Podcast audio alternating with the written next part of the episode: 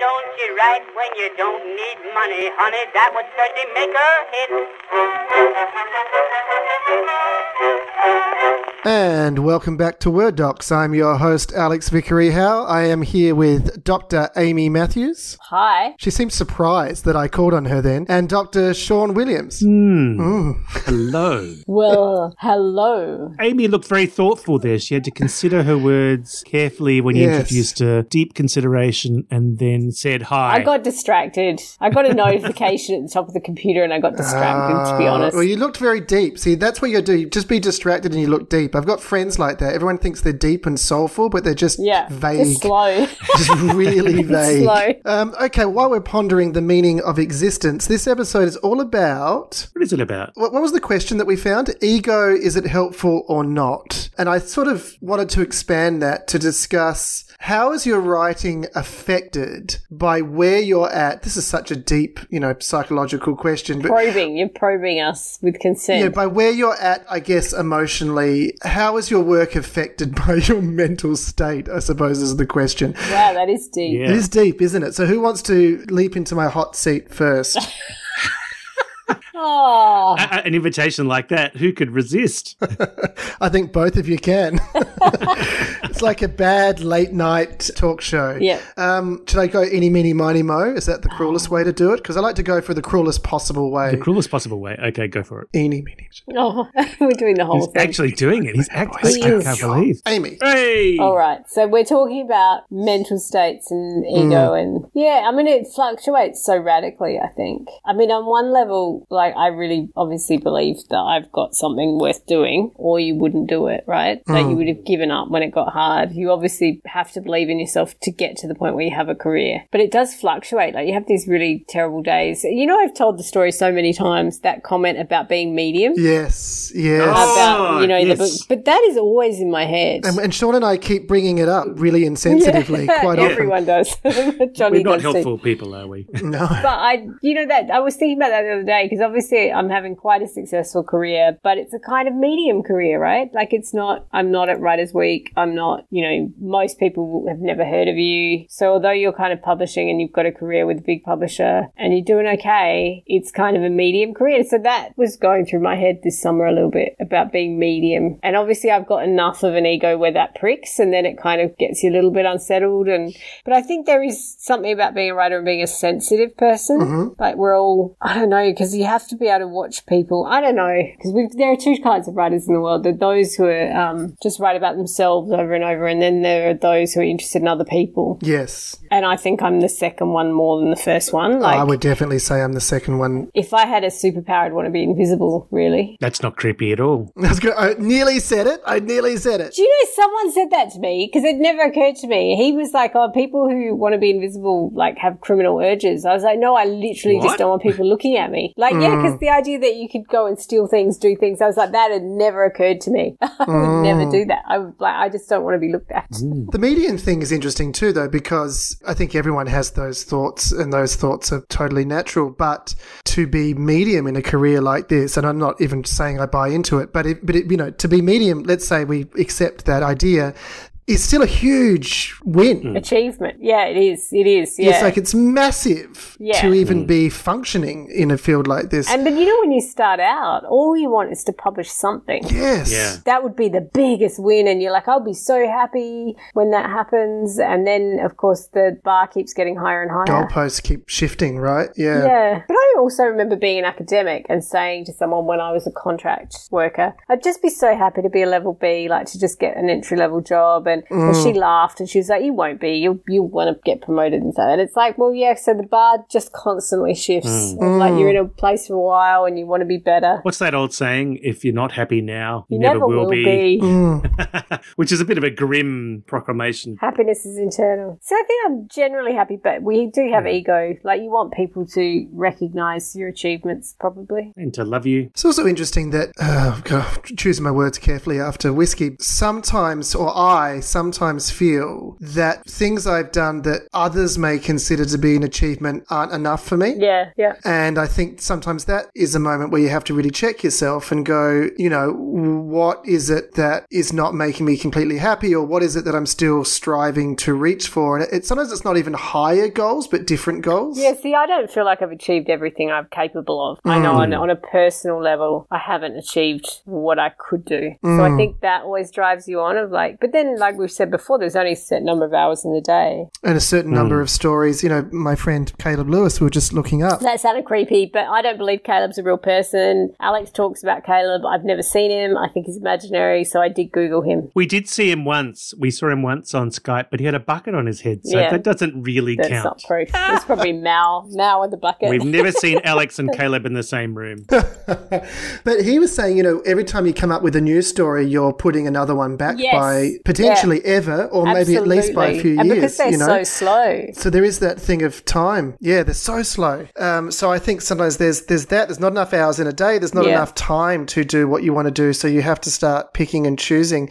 How do some of these feelings around success or around ambition affect your writing? And do they come out in the writing? That's a really good question. That's a tricky question. Hmm. Stump them, stump them. that is a great question. when I, in a recent episode, was talking about the book that kind of uh, broke me, didn't break me, me being broken broke the book, but it's a mixture of the two, really. And uh, the, the book was in my mind, and I didn't write for a year or two afterwards, partly because I started at the university. But I think the The book was called In My Mind. The book was called In My Mind. Yeah, because when you just said the book was in my mind, I wasn't sure if you meant the title or True. Yeah. It was in. I, I imagined the whole thing. Yeah. Uh, just like uh, Alex, I'm in a coma, imagining my entire life. Um, I think I hit a weird sort of period in my career where perhaps I had had a sense that I'd kind of Yeah. done everything that I'd wanted to do, but I, I think there was a sort of a collapse of my ambition at that point because I was going Mm. through all sorts of other stuff. So, uh, in that sense, sort of depression and chronic pain really did have a huge impact on my writing Mm. impact because it made me not want to write because it, it uh, there was nothing that was making me want to write enough hard enough Mm, at novel length, at short form, it's a lot easier to muster the energy for short form than it is for a, a, a full novel. But uh, so that was an instance where certainly my state of mind affected my career and desire to write. But that was the only time in my life that that's happened. Usually, if I have to write something, I'll you know raise myself up by my bootstraps and just do it. That is know? a really interesting question too, though. That idea of you talked about that hunger, like what drives you to write, like something has to motivate you to do it, right? So there is a level of ego there somehow, and so when you mhm. yeah. there are other things that that make you not want to write more, you don't do it. But it's interesting to think why. Why Hmm. would you do this? Like, what does it mean? Say you're J because J.K. Rowling would still deal with this. Stephen King, right? If you've got all the money in the world, like you're a billionaire, you're not writing for money anymore. Hmm, doesn't matter and if you've necessarily. had, you know, 44 Hmm. New York Times bestsellers. You're writing for love. Are you still writing for that anymore? Like, it, I guess it's about why you're doing it in a way. Well, there's you know a couple of thoughts um, going back to in my mind. Eventually, sort of branched out into impossible music in a kind of non-linear way. Or yeah, that's right. So the, what I chose to write about was myself Mm. to, uh, to write about something that really mattered to me, and it didn't matter if Yeah. anybody published that book. I was writing it just because I really I needed to write it in, Mm. a, in a way. So it became less about fulfilling a contract than doing something that mattered on a different level. That was almost a, a cathartic kind of experience. And up until that point in my career, I'd never written a book just for catharsis. Although every book Yeah, has yeah, tons yeah. of me in it, you know, Mm. and sometimes they're cathartic in sort of smaller ways. They feel very different, those books too. Like, as you're writing them, they feel different. Yeah, they feel well. This one felt Yeah. a lot more organic to me. It, it had a shape of its own that I had to tease out instead of Yeah. imposing a shape onto a story. That's it. So, is it almost in a way that the state you were in led to that book happening? That otherwise it would have just been another gig, and you would have just done the initial story. Yeah, probably. And I don't want to diminish the just another gig No, uh, no, mindset of because course not. no, of course I know you don't mean that, but I would hate anybody to think that the books that I wrote under contract or say Mm. Star Wars novels or whatever would was just another gig. You know, every gig, as Amy said before, Yeah. each book takes so much time. Mm. Just to, to treat it as just another gig would be crazy. Yeah, that's right. Just another child, whatever. Yeah, no, fair enough, fair enough. But uh, but it seems like something kind of happened in that moment that changed the plan. I guess is what I'm what I'm sort of describing. I sometimes feel that. Uh, sorry, you might have heard a creaky door behind me. That was my father disobeying my orders. Coming out of the How closet. dare he? Yeah, you're supposed to stay in the wardrobe until after we've finished the podcast.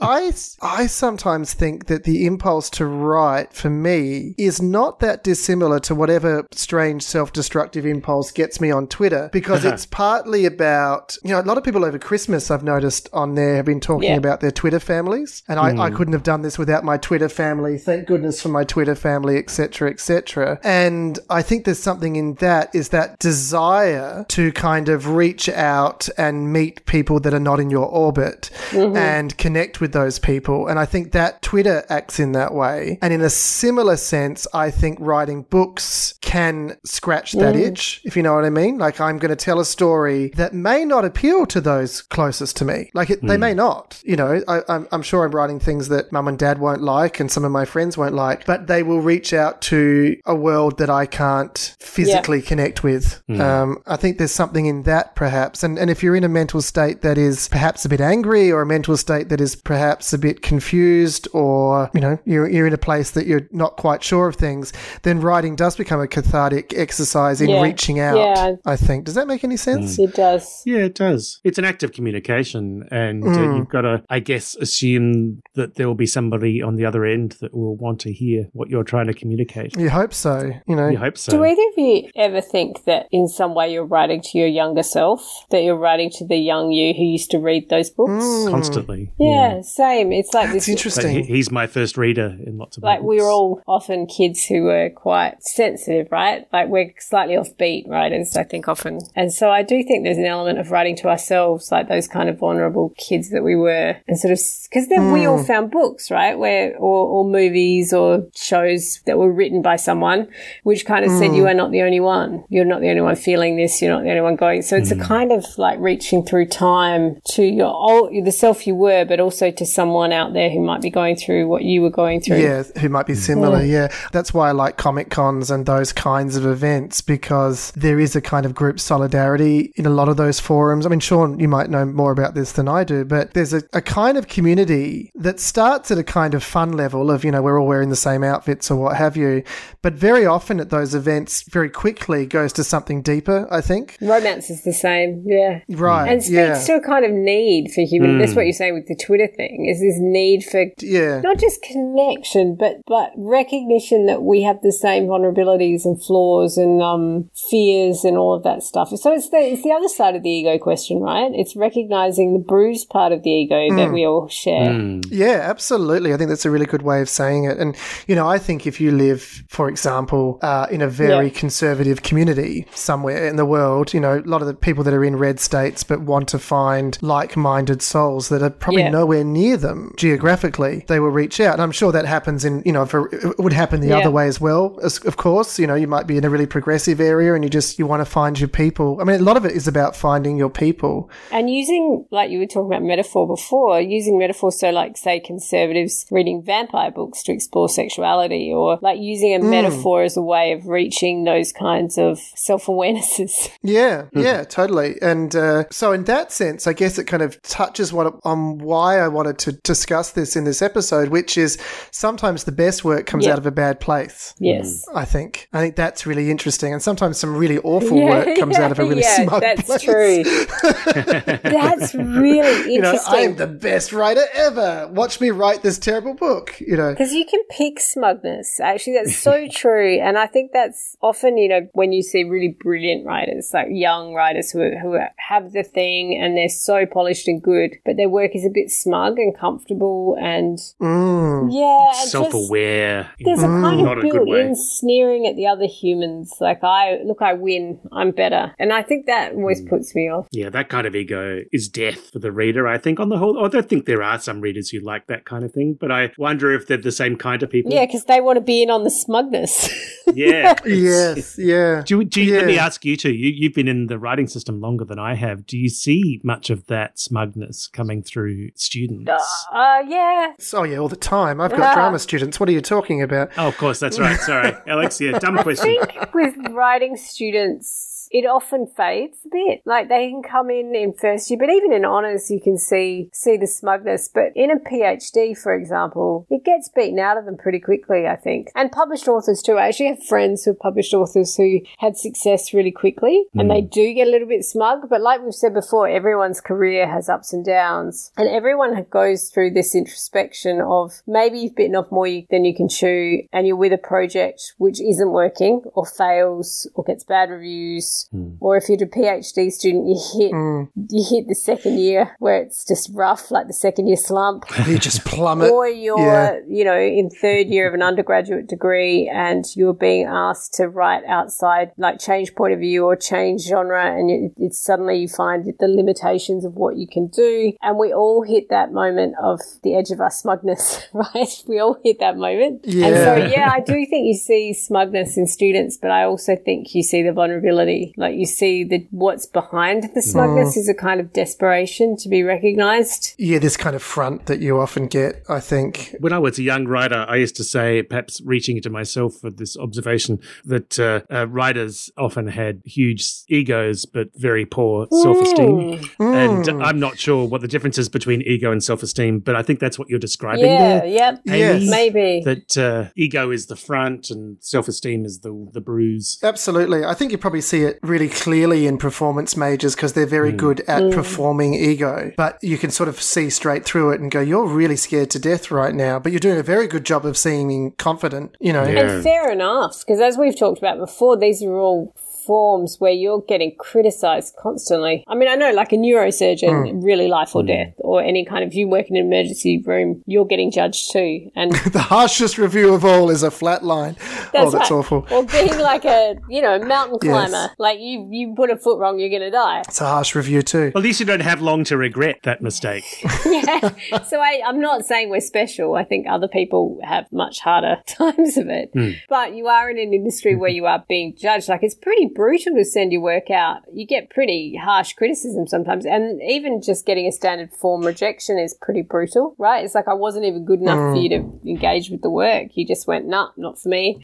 I'm increasingly amazed at how that can go both ways, though. Like, I, there are things that I just go, "What? You went for that? Yeah. that was awful." And you and you rejected that thing I put my heart and soul into, but you picked up that thing over there. What are you mad?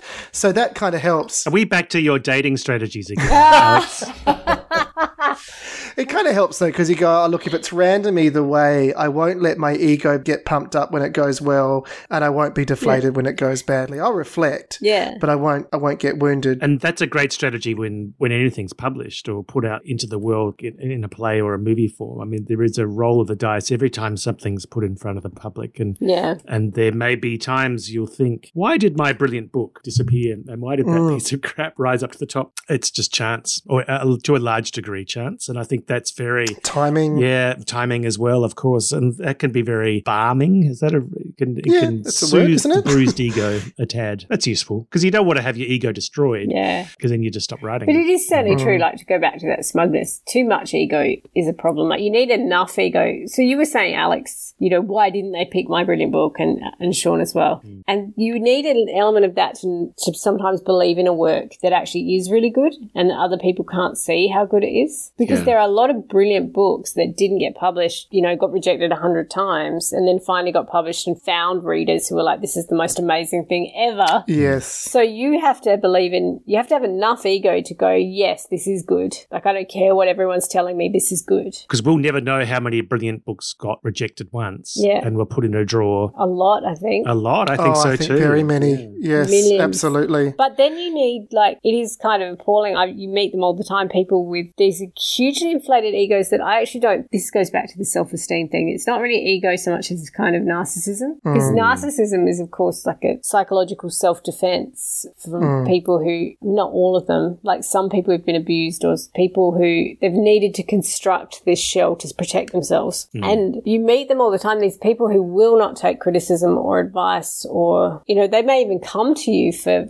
constructive criticism, but they don't want to listen to it. Um, and they actually psychologically, sometimes you recognize in people they psychologically can't listen to you. They can't take on any, Mm. it's too much, like they're too fragile. And so it's kind of a, I really feel for editors and agents and publishers because Yeah. you're dealing with people's, it's the same as with us dealing with students. You're dealing with people's quite intense psychology. Yeah, I think it's very complicated territory. And I think on the other side of it too, you know, I've taken some brutal feedback from people I respect and gone, yep. Yeah, me too. That's completely right. Um, I've also had brutal feedback and gone, you know what? I don't really rate this person. Yeah. And that's hard. that's hard because then you go, what do I do? Do I push back or do I, you know, that's hard. And sometimes I, th- I think Sean said this previously, you just have to walk away for a few days. And then you come back to it and you go, you know what? That actually isn't even the hard, the hard knock I thought it was. No. But then again, I guess it's what nerve they've hit, right? Yeah. I've often thought the stronger my emotional reaction to criticism, the more likely it is to be true. Oh, okay.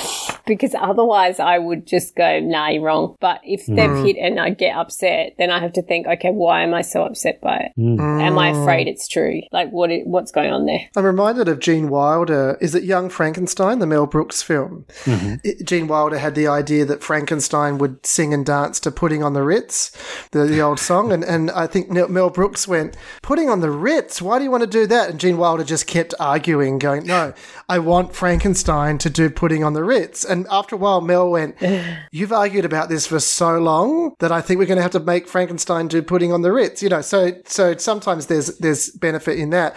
But I'm also reminded of another story, which is Joss Whedon was asked, maybe by Rove. I might, we're talking about Rove off air, but who said, you know, did you think that Buffy the Vampire Slayer would be a hit? And the answer I thought was brilliant, which is you have to be that crazy, mm. or you'd stop. Yeah. Hmm. Because it wasn't a hit, was it? He made the movie and it was a massive flop. Was a flop, and he still didn't give up. Yeah, it kept going. And so I think you have to be a little bit nuts in yourself or, or nuts enough to say, this is worth me getting up every day, putting on a pot of coffee and uh, persevering with, you know? And sometimes it's not. Like Sean said about that, you know, when you had that horrible time with that book and you stopped. Sometimes it's not worth it. Sometimes you have to stop. yeah, sometimes you need to let it go. and so knowing that is really important too, actually being self aware enough. Because, you know, the, the world, the history of writers is littered with stories of writers in psychological distress, mm. alcoholism, marriage is falling apart. And it's not worth any of those things. Mm. No, not if writing is causing it. And and certainly if writing is making those things worse, then you shouldn't pursue the writing, really. It might be better to put aside for a bit. And I guess that is a kind of that decision requires a kind of confidence Yeah. in yourself Yeah. and in your writing and in your career too. If either of you ever walked away, you know, everyone knows I have, but uh, walked away from a gig, um, I, I, I don't, I won't tell anyone what this gig was, but I walked, a- I, I had a day not that long ago where I just thought, you know what, I'm happy with everything I'm doing. I don't need this other thing. Yeah. And that was Oh, quite an empowering moment of actually, I'm really happy with where I'm at. And this particular job is just a pain in the neck. And there's a logical part of me that says, What are you mad? Why would you let that thing go? And then there's another, I suppose, emotional part of me going, or maybe there's a logic to this as well, but just going, You know what? Everything's hmm. fine. Why am I doing this? You know, have you ever had that? Yep. Oh yeah, and I think you have to again confidence, ego to be able to say no. Because when you're starting out and there's a sort of a desperation, that hunger is very strong. You say yes to everything. Yeah. And it's not a bad philosophy, you know, as long as it's ethical mm. and doesn't harm you. Well, I, I got offered, before I got the Western deal with Penguin, I got offered a chance to do another bit of writing. And it was mm. really prescriptive and it would have come with being quite well known in Australia. And I turned it down. And a friend of mine was like, What are you doing? Are you mad? And I was just like, It's not what I want to do. Mm, like, it's Yeah. not what I ever wanted to do. It's not a genre I was ever interested in. It's not like they were hiring me as because I can just write. Like, they just wanted to mm. slot someone in and here's the story and off you go mm. Yeah. and I that wasn't my thing. And and yeah, you have these moments. So when I worry about being medium, it's like, well, I know I have I could turn around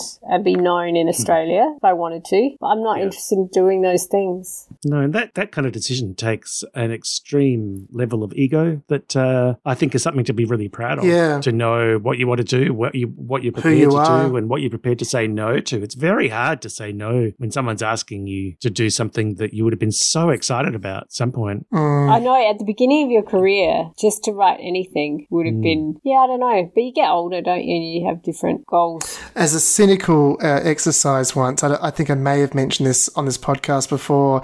I wrote the cliched Australian screenplay. Like I just put everything I in think there. you did say this. and it was starting to people were starting to respond to it and i went i can't do that i can't i can't actually i didn't have an ending for it so that made it easy but it, i just went oh that's actually it's an interesting moment where you go i could i could do that But it's interesting that you tried that exercise, but you tapped into something that was real because people are responding to it. yeah, that's And right. I wonder if there's part of you that wants to write a story that contains those elements. it was but it was such an empty story like there was nothing into it like it was literally just long lingering glances and landscape and i was just having fun and i thought oh god this is this is the emperor's new clothes like this is this is exactly what this is couldn't do you it could have taken the advance of the funding money and or done whatever. something else yeah yeah But we've talked about this in terms of work too and research, Mm. and that you spend so much of your life doing this, like so many hours a day and a week and a year and years of your life doing this. And you Mm. could do the cynical thing and do, you know, check the boxes to kind of be a success. Mm. But you have to spend those hours doing that thing that might bore you. Yeah. That's right. And then you might you look back at it and go, "What did I do that for?" And then if it's a huge hit, you just have to do it for the rest of your career. you're really over stuck. and over Yeah. and over. Oh. And people will wonder why you're an embittered alco- alcoholic who complains about everything. Yes. That's right. How terrible would that be? Yeah. You create your own your own prison in a way. Yeah, definitely. As Alex and Amy say, lifting their scotch glasses. We're not we're not embittered alcoholics. Ah. We're cheerful alcoholics. There's a difference. Sure, yeah. I love what I do. Hmm. I think we all love what we do, don't we? Lucky bastards. We are incredibly, We are incredibly lucky. There's no doubt about that. In everything that we're saying, um, you know, it, it's interesting me in a way because I think, am I writing something at the moment which is just about my own mental state and not about commercial application whatsoever? And is that perhaps um, a, a step too far the other way? I don't know. You never know what like what will No. be successful. You just have no idea. Your 360,000 word Great Whale novel, that's that's going to be Yeah. huge, Alex. There must be people around Melville going, "We don't care about whales. We don't care." And you went, "No, it's going to be big. It's going to be big." It's going to be huge. They'll be talking about this in 200 years, mate. I've got six extra chapters. Wait till you read them. The one about verdigris, oh, it's a knockout. oh, man. So um, I'm not sure what the time is telling me because we my time is a bit off, but um, I think The time is the time. time is time. We're coming towards the It's end. the end of the line. The end of the line. line. That's our new slogan. So I think this has been deeply introspective,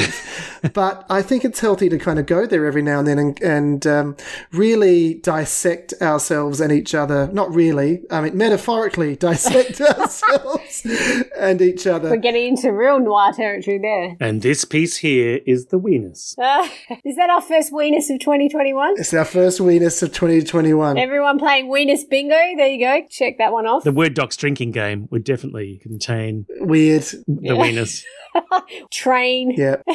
Moscato. Alcoholism, chocolate, uh, Johnny. Slapping Johnny, yes, Yeah. yes. That's more of a recreational thing. We just do it in our spare time.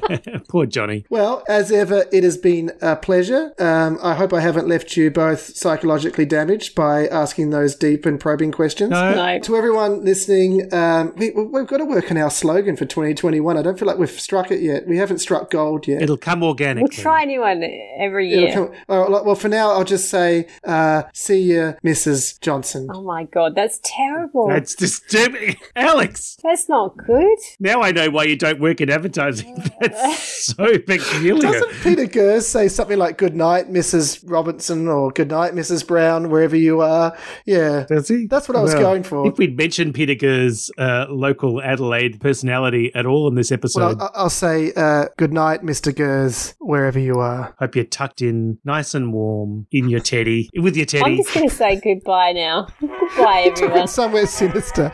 Goodbye, everyone. Bye. Bye. Why don't you write when you don't need money? All your notes sound alike too much. All of them start with I love you, honey, but they end with the same old touch. Just for a change, send a nice loving letter and cut out that please remit.